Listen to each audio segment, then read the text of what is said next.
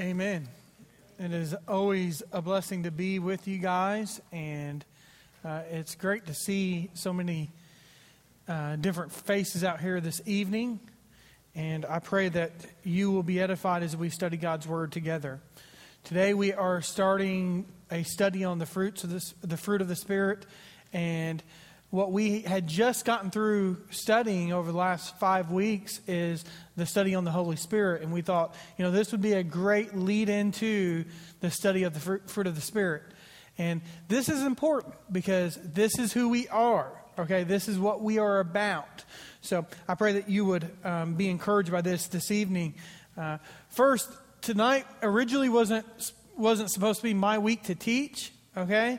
Uh, my week was like November, like eighth or November ninth, whatever that Wednesday night is. And as I was looking at the schedule, I was like, you know what? The baby's due November eighth, and I'm supposed to teach November ninth. I was like, okay, which one of the pastors will switch with me?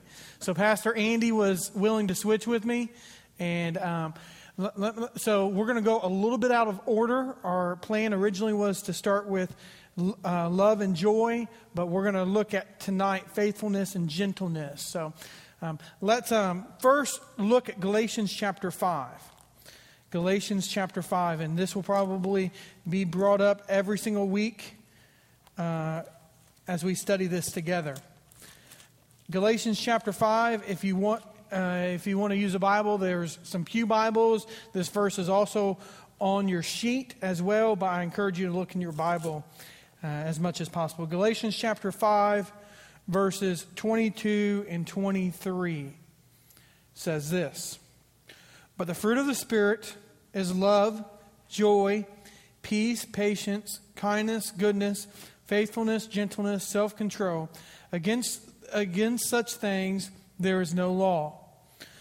Okay, there was um, a guy who was born in the eighteen hundreds by the name of Thomas Chisholm. And Thomas had had a life in his young adult years that was very, very bad. He was he was constantly sick. Okay, he was constantly sick. Couldn't find a job. Couldn't could, couldn't uh, because he was always in bed, bedbound. He couldn't get a job, and he didn't have much money. Well, when he got healthier, they still he still couldn't find a job. He was struggling to make ends meet. Well, when he turned twenty-seven, he came to know Jesus Christ as his Lord and Savior. He became a Christian. And as, as he became a Christian and he started he started to go through that journey, and his life was still struggling with health and struggling with certain issues of, of trying to provide for his family, he started writing down poems. And through his lifespan, he wrote over twelve hundred poems. Well, even in the midst of difficulty, Uh, t- uh, Thomas would continue to follow Christ. And I think that's a good example for us that, that he was continue continuing to be faithful to God. Well, there was someone who was reading, one of his friends was reading through his poems. Thomas ended up living to be like ninety-four years old. He was reading through his poems, and he made it into a song. The words goes like this: "Great is thy faithfulness, great is thy faithfulness. Morning by morning new mercies I see. All I have needed, thy hand, hand hath, hath provided. Great is thy faithfulness, Lord, unto me." Very common hymn that we hear today.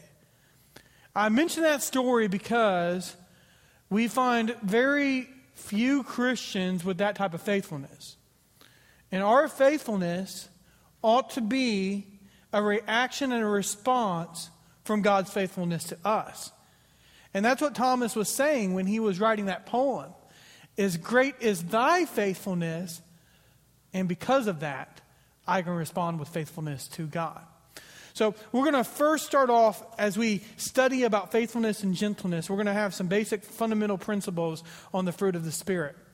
Now, I want you to notice one thing here, and, and I was struggling with this yesterday and, and, and the days before I was, as I was studying for this.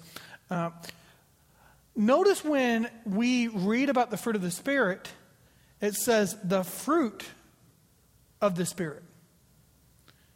And I'm like, why in the world does it say the fruit of the Spirit and not the fruits of the Spirit?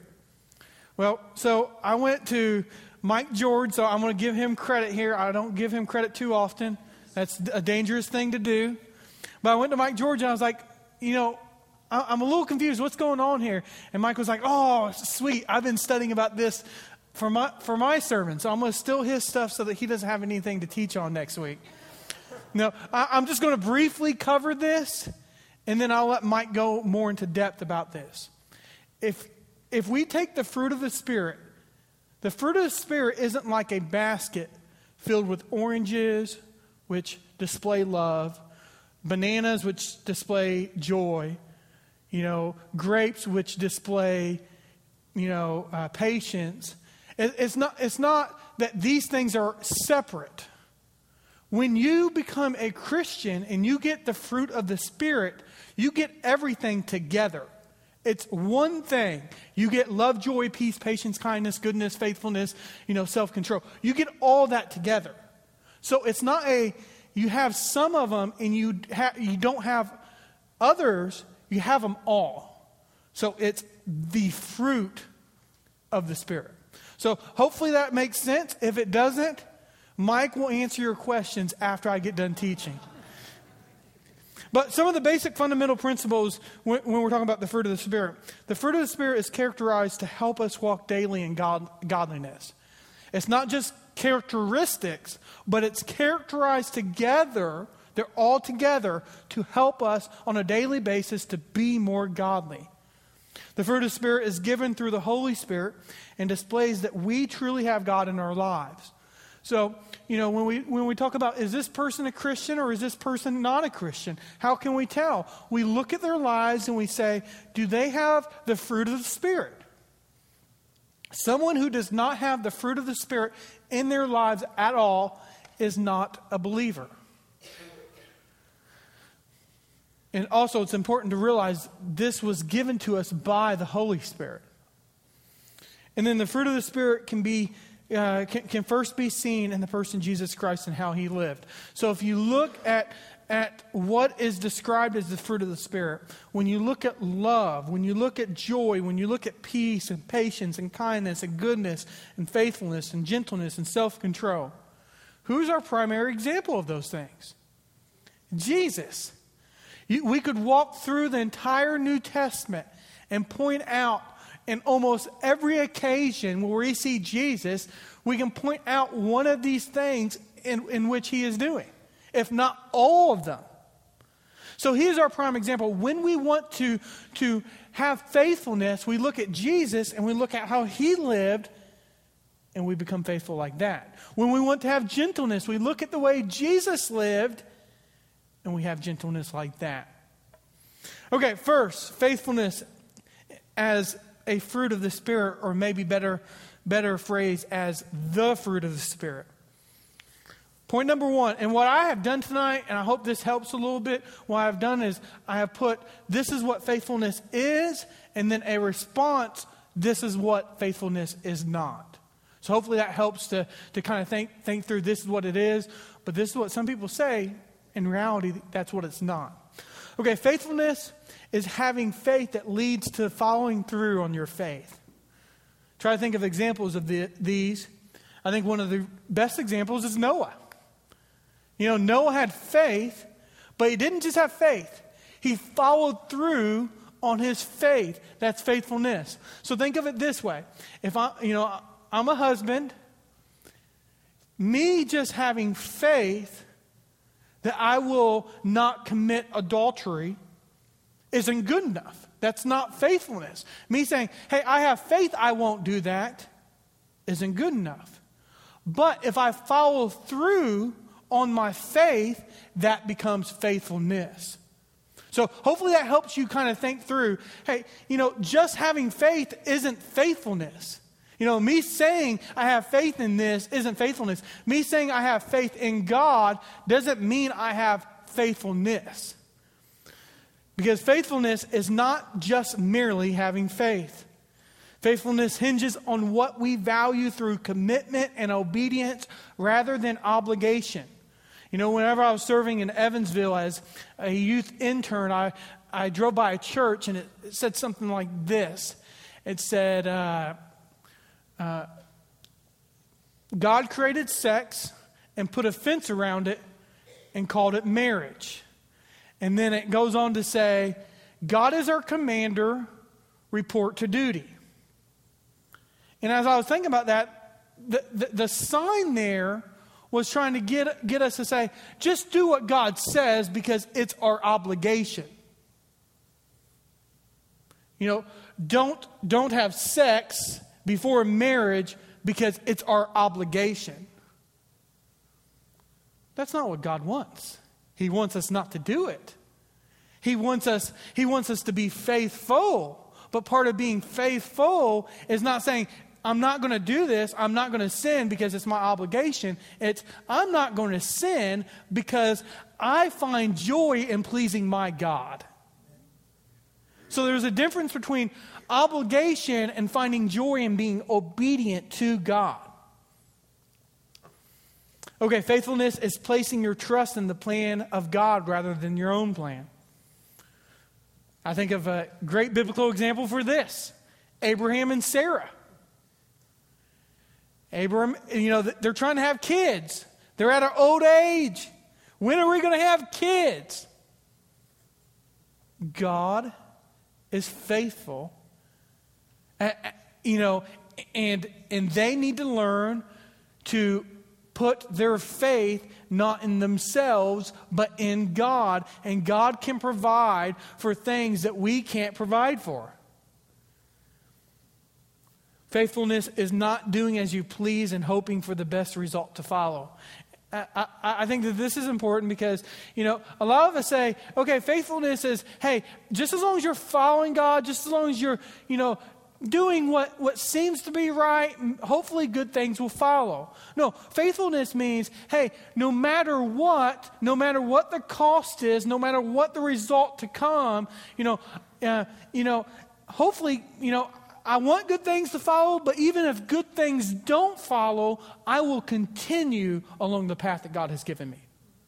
It doesn't matter what the contingency is to follow. It doesn't matter what happens next. It doesn't matter what, what God has in store for us next. As long as we are on His path, that's what matters. I think that's what Abraham and Sarah had to learn through their journey of having children.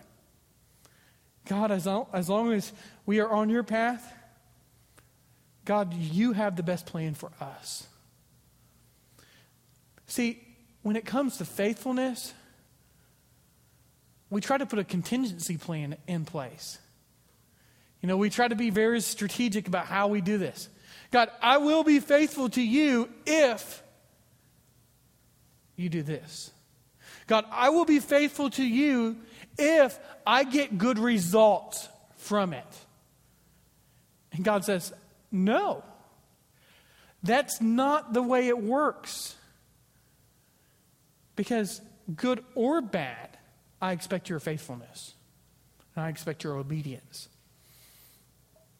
See, faithfulness is reliability, or, uh, faithfulness is reliability and trust in the action of an individual.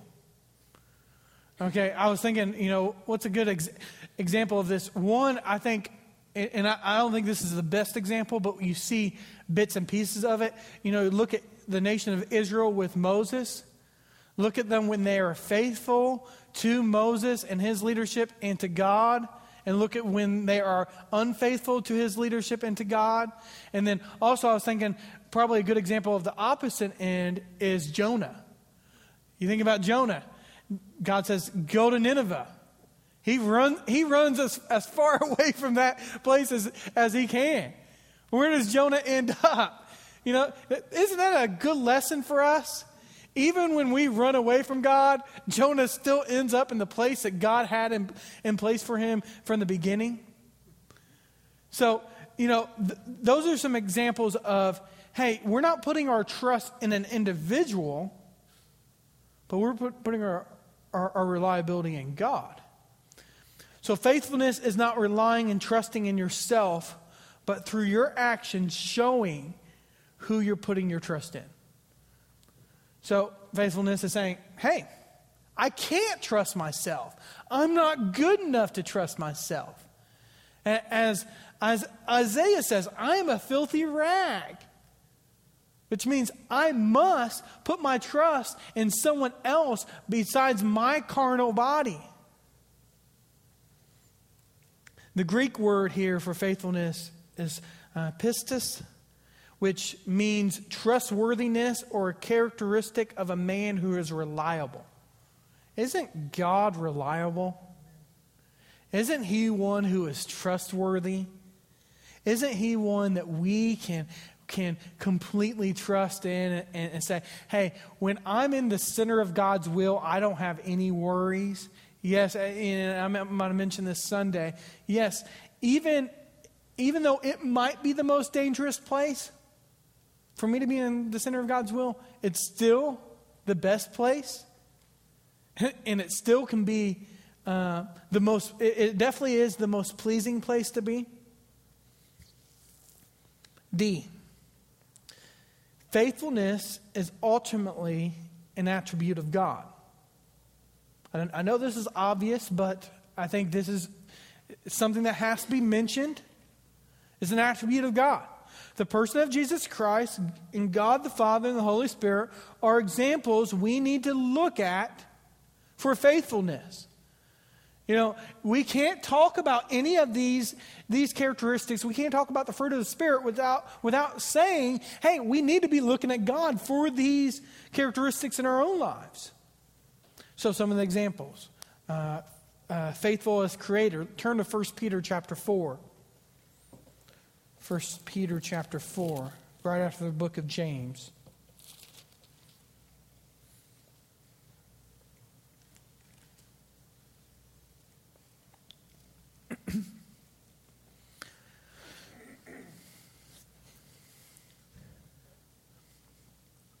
We know there is suffering that's going on here, and um, is being written about what it means to suffer as a Christian. And in verse nineteen, and it said, therefore let those who suffer according to God's will entrust their souls to a faithful Creator while doing good.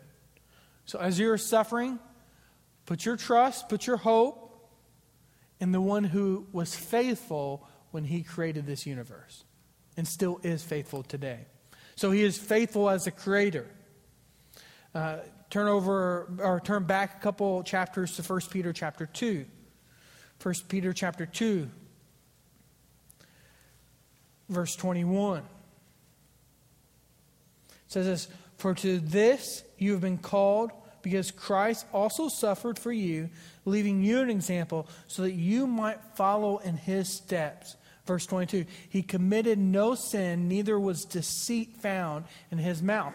Meaning this, hey, he was he was doing what God had pl- had him planned for, had planned for him. He was following after God, and Christ was completely faithful to God. Uh, turn to Second Timothy chapter one. I think this is a really good um, passage to look at. Second Timothy chapter one, verse twelve.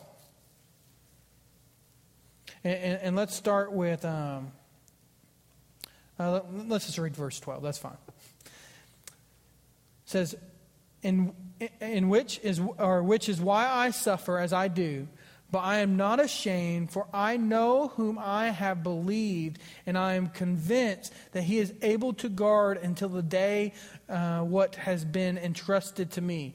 Talking about faithful as provider. He provides for us, and then he guards us. And, and, and one of the other verses about him being faithful as protector, and we probably all know this, or at least the most of us know this. It's a very common verse that, that's talked about in Southern Baptist churches, is John chapter ten, Uh, twenty-eight and twenty-nine, where it t- tells us that we are in the Father's hand, and what? Nothing can what? Snatch us out of the Father's hand. Nothing can take us away from the Father's hand. Meaning, hey, he is the one who protects us. He is the one who watches over us. He is the one who provides and, and takes care of us. So Here, here's the important part about faithfulness here. Faithfulness here. The Church of Jesus Christ and her foundation must be placed on the faithfulness of God, of God's word, his works, and his character. So if we want to be a, a, a faithful church, if we want to be a fruitful church, we must have our foundation on the faithfulness of Jesus and the faithfulness of God's word. And everything we do must be founded on those principles. So as we are thinking about doing events, as we are thinking about doing programs, as we are thinking about having worship services, as we are thinking about doing all those things, the God's word, his faithfulness, and the Son of Jesus Christ and his faithfulness must be our foundation. If something else is our foundation, then we are going to fall. Second, secondly, gentleness as a fruit of the Spirit. So so we cover cover the faithfulness part, and now we're going to look at the gentleness part. And this is one that, that this was difficult for me to study. Um, just because this is a topic that is lacking in churches today, especially with men. So first, gentleness as a fruit of the Spirit. Gen- gentleness is true humility that does not consider itself too good or too exalted for humble tasks. Turn to the book of James. James chapter one.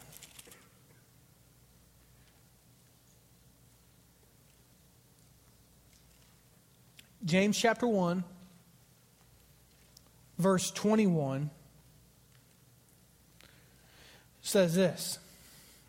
Therefore, put away all filthiness and rampant wickedness, and receive with meekness the implanted word, which is able to save your soul. Receive it with meekness. See, I think one of the things that churches struggle with and people in church struggle with is this idea of gentleness and it, it being a form of humility and meekness. Gentleness is not that we that we're beyond showing affection in this way. And man, let, let, let's be honest. We struggle in this area.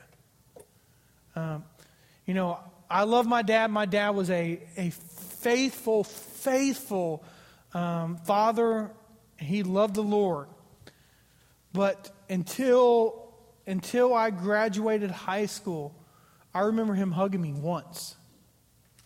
Now, after that, you know, there there was some change that, that took place in him. God really convicted him about that. And, and that has has completely changed. And, and he regrets those years in my life where there wasn't that gentleness. But I would assume that's probably the same way, the same way my father did. That's probably the same way most Christian men treat their their kids, especially their boys. God, God, God has called us to a spirit of gentleness, to love our boys and our girls in a way that is gentle and that is caring, that shows humility, that says, I'm not too good for this, but God, you want me to do this. This is what part of my calling is. And may we remember that we are never beyond showing that type of affection to our kids, to your grandkids. You're never beyond that.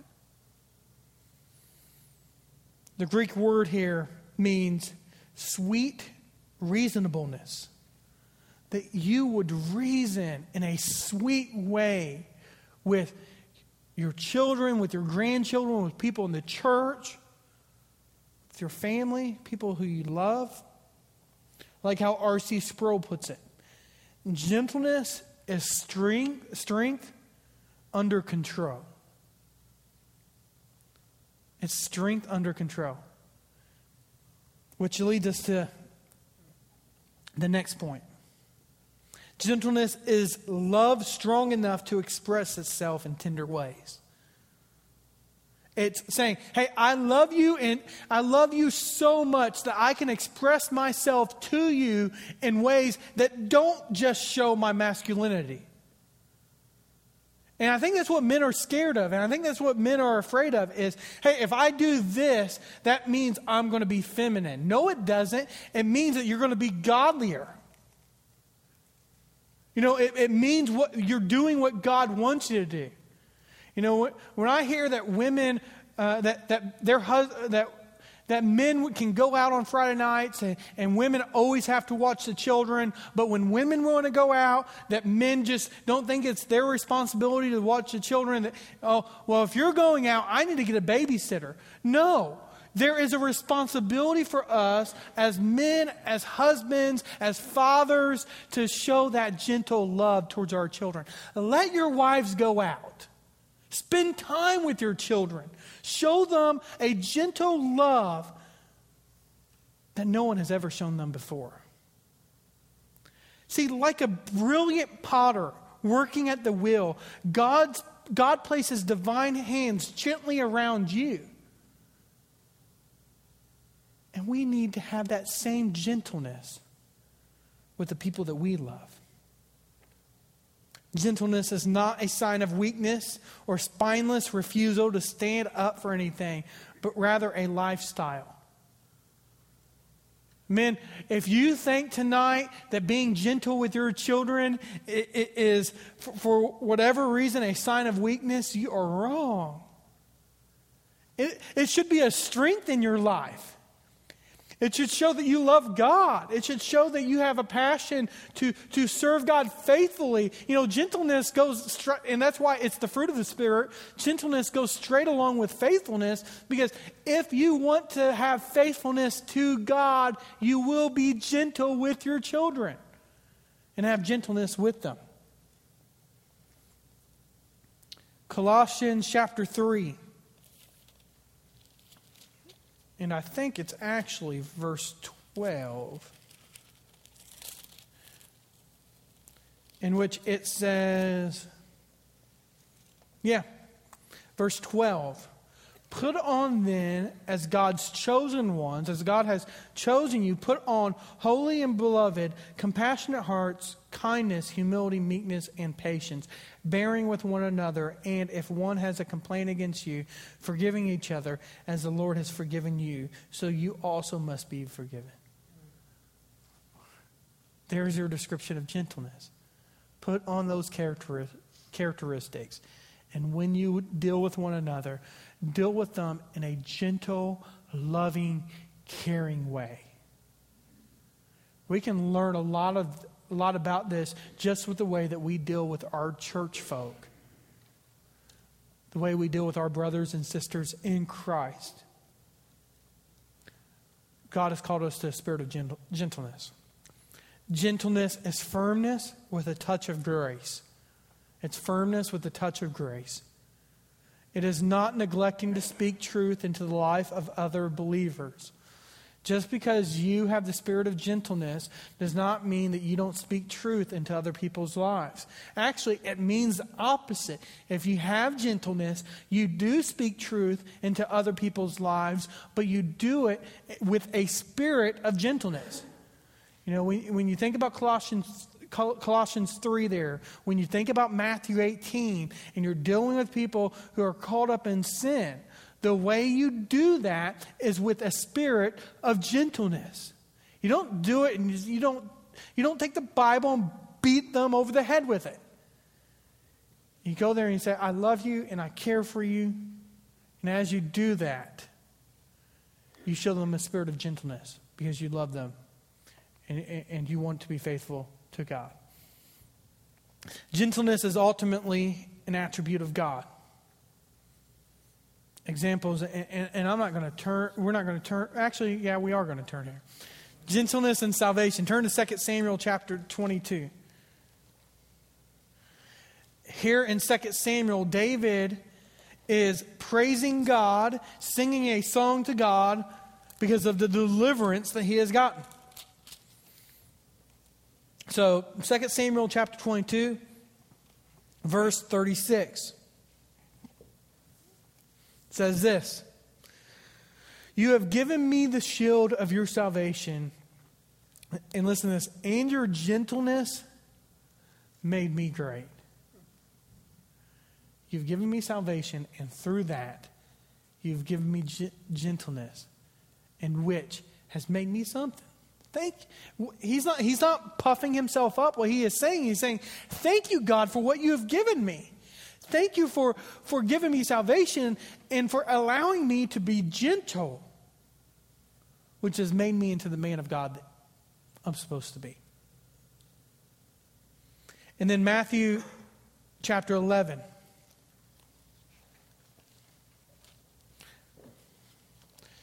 Gentleness as comforter. Matthew chapter eleven. Uh, we'll read verses twenty-eight and twenty-nine here.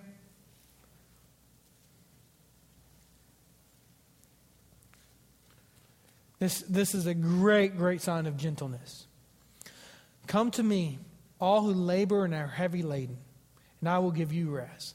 Take my yoke upon you and learn from me, for I am gentle and lowly in heart, and you will find rest for your souls, for my yoke is easy and my burden is light."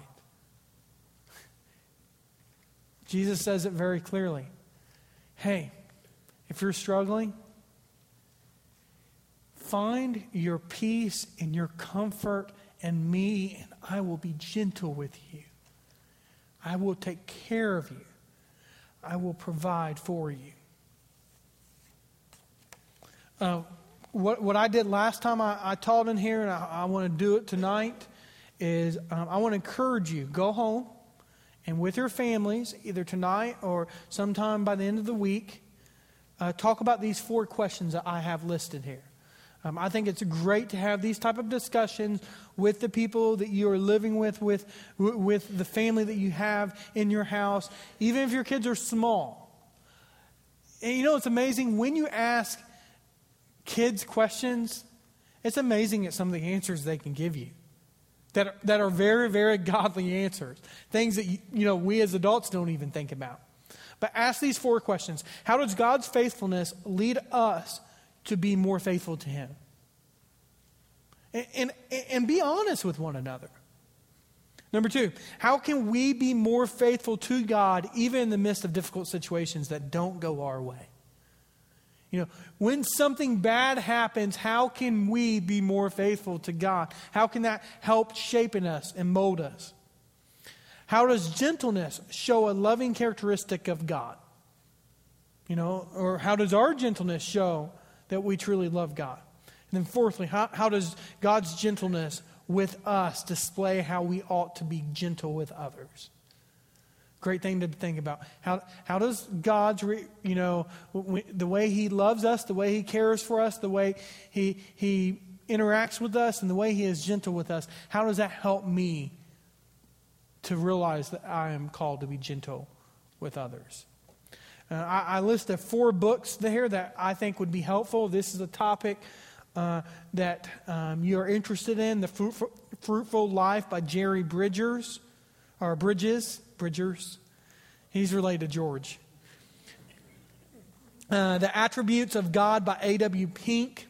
Uh, and in there it lists the actual, uh, char- uh, the spirit of the fruit. Okay, so it talks about, it has a chapter on faithfulness, has a chapter on gentleness. Humility by C J Mahaney. A lot of faithfulness and gentleness, when you think about it, starts with humility. That is one of the best books that you can read, by probably one of the most humbled pastors that are that's out there. And then the last one is For the Love of God by D A Carson. Those are four books that are really good books that are uh, good reads for you to, if you want more on this topic. Uh, thank you for allowing me to teach tonight. Uh, first, since we have a few minutes left, I want to make sure we give y'all enough time to get to choir. But since we have a few minutes left, are there any questions about this topic?